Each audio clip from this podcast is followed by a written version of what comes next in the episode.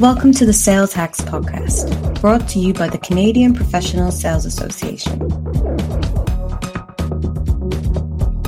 Mark Hunter, welcome to the Sales Hacks Show. Hey, thank you for having me on. And today we are talking about building a sales funnel and harvesting leads. So, firstly, Mark, tell me what, what does a modern sales funnel look like? Well, a modern sales funnel is not as wide as it used to be. It's actually, and this is going to sound weird, easier to get leads today than ever. The challenge is you can fill your leads up with ones that aren't going anywhere. So I think the modern sales funnel is one that is actually narrower because my whole goal is I want to have fewer leads. Ooh, wow, did I just say that? I just said that, that I can actually spend more time with. Because when I spend more time with better prospects, I close more deals at full revenue. Now, let's talk a bit about uh, some of the information needed to help shape the, the sales and marketing funnel and what channels perhaps a company chooses to use. What, what business intelligence is needed before deciding on the sales and marketing channels to, to employ? Well, I think the first thing we have to know is who is our dream customer? Who's the dream client? And when we really understand who that dream client is, the dream customer, then we say, okay, where does where does this person reside? Where does this person hang out? Where is this person at? You know, what's the type of industry they're in? What's the type of business they're in? And we build back from there. Too many times what happens is we just go fishing in ponds because we think there's a lot of fish. But we wind up with fish that we really don't want. So what I say is start with the end, the dream client, and work your way back up. That's going to help tell you really where you want to be focusing your marketing and your sales efforts. Now I'm going to slightly bend the terminology there from fishing, and instead, mm-hmm. I, am hoping you can share with our audience, for those who uh, are perhaps new to sales, uh, what's what's the core difference between in sales language? What's the core difference between hunting and harvesting? Wow, that really, you know, it really is just really how you want to define the term. I refer to hunting as I'm going to go out and find my own leads. I'm going to find my own leads. I'm going to and I'm going to take some of those leads, turn them into prospects, qualify them, turn them into customers.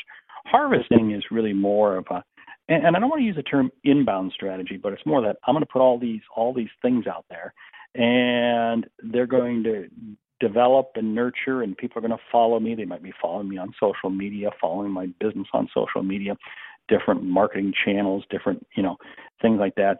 And what happens is they kind of grow into customers.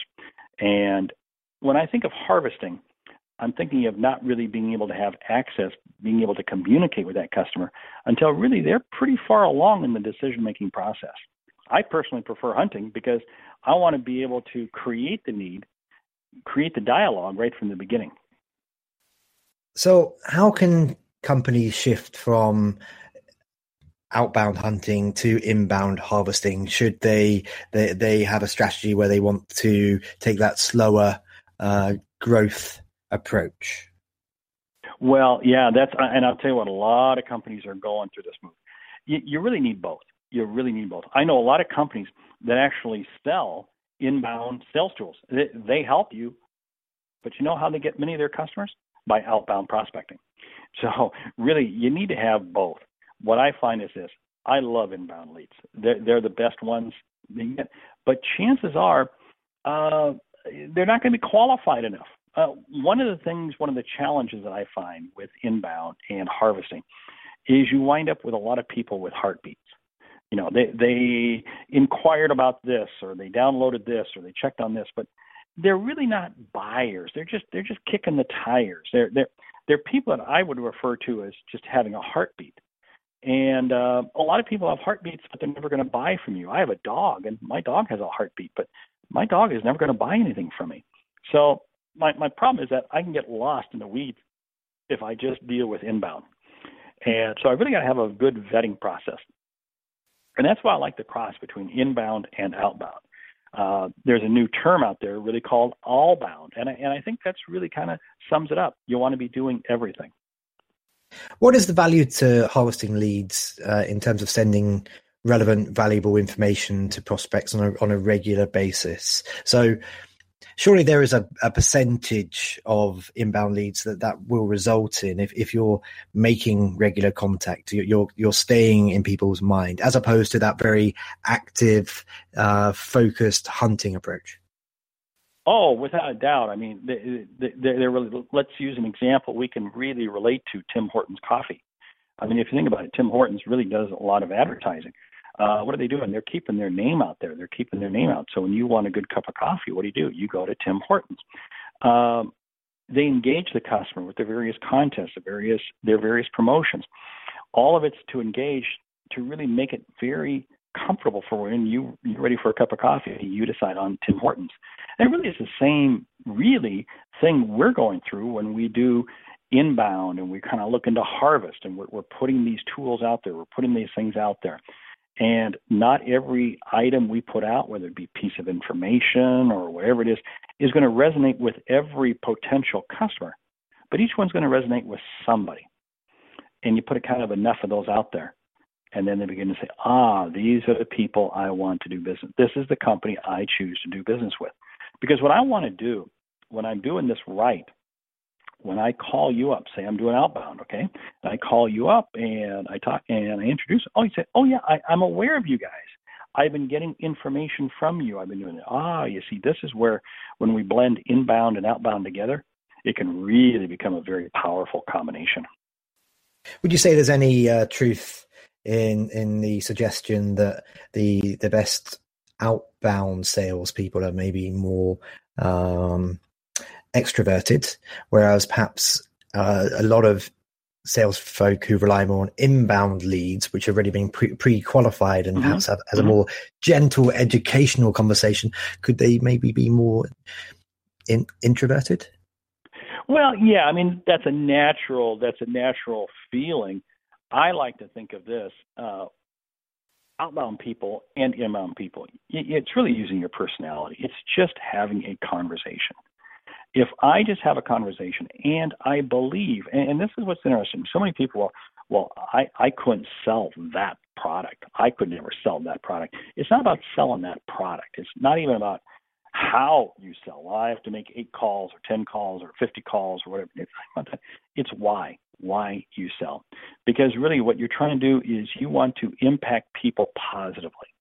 You, you, you feel that you can help them achieve something when we take on that approach, when we take on that mentality, that mindset, it's amazing how much easier it is to pick up the phone. I mentioned before we began this, and when we get done this, I got some more prospecting calls I want to make.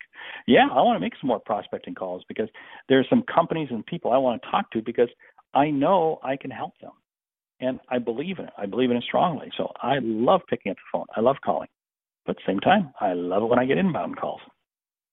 Now let's talk a bit about keeping organized.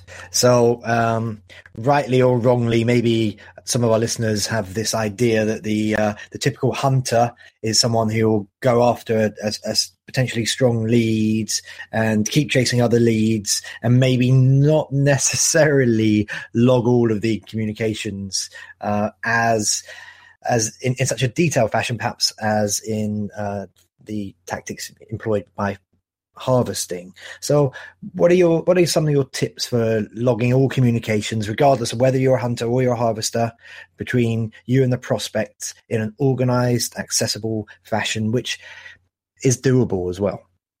Well, that boy, what you just described is a huge problem because salespeople are always quick to say, "Oh, I'll remember that. I'll remember that." We don't remember ninety percent of what we hear and it is you have to log it. An, an organization, regardless if you're a solopreneur or you're with a with a company, I really believe if it isn't recorded, it did not happen. Period.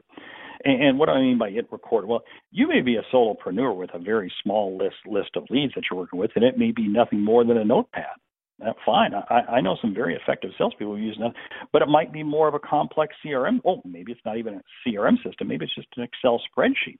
But chances are you probably have some sort of a CRM system. And you have to have that open at all times. I can't I can't stress that enough because say, well, I'll get to it at the end of the week. I'll get to it, you know. Yeah, we forget and we skip. The the easiest way to maintain records is by doing it as you go. it's not going to slow you down if you are only recording the key information. Record the key information. Next, record the key information. Next, record the key information. Next. That's perfect. Thank you very much. And uh, just on a personal note, Mark, uh, every time you and I have a conversation like this, I feel that there's a huge amount of value and I always learn lots. So thank you very much. And uh, thank you for being the guest today. Hey, thank you. Thank you so much. And you know what? Sales is absolutely without a doubt the greatest profession. Why? Because we get to influence and impact people and help them see and achieve what they didn't think was possible. To me, that jazzes me, and I hope that jazzes everyone who is listening to this. Thank you for listening to the Sales Hacks Show. Learn more about the training and benefits from the Canadian Professional Sales Association at cpsa.com.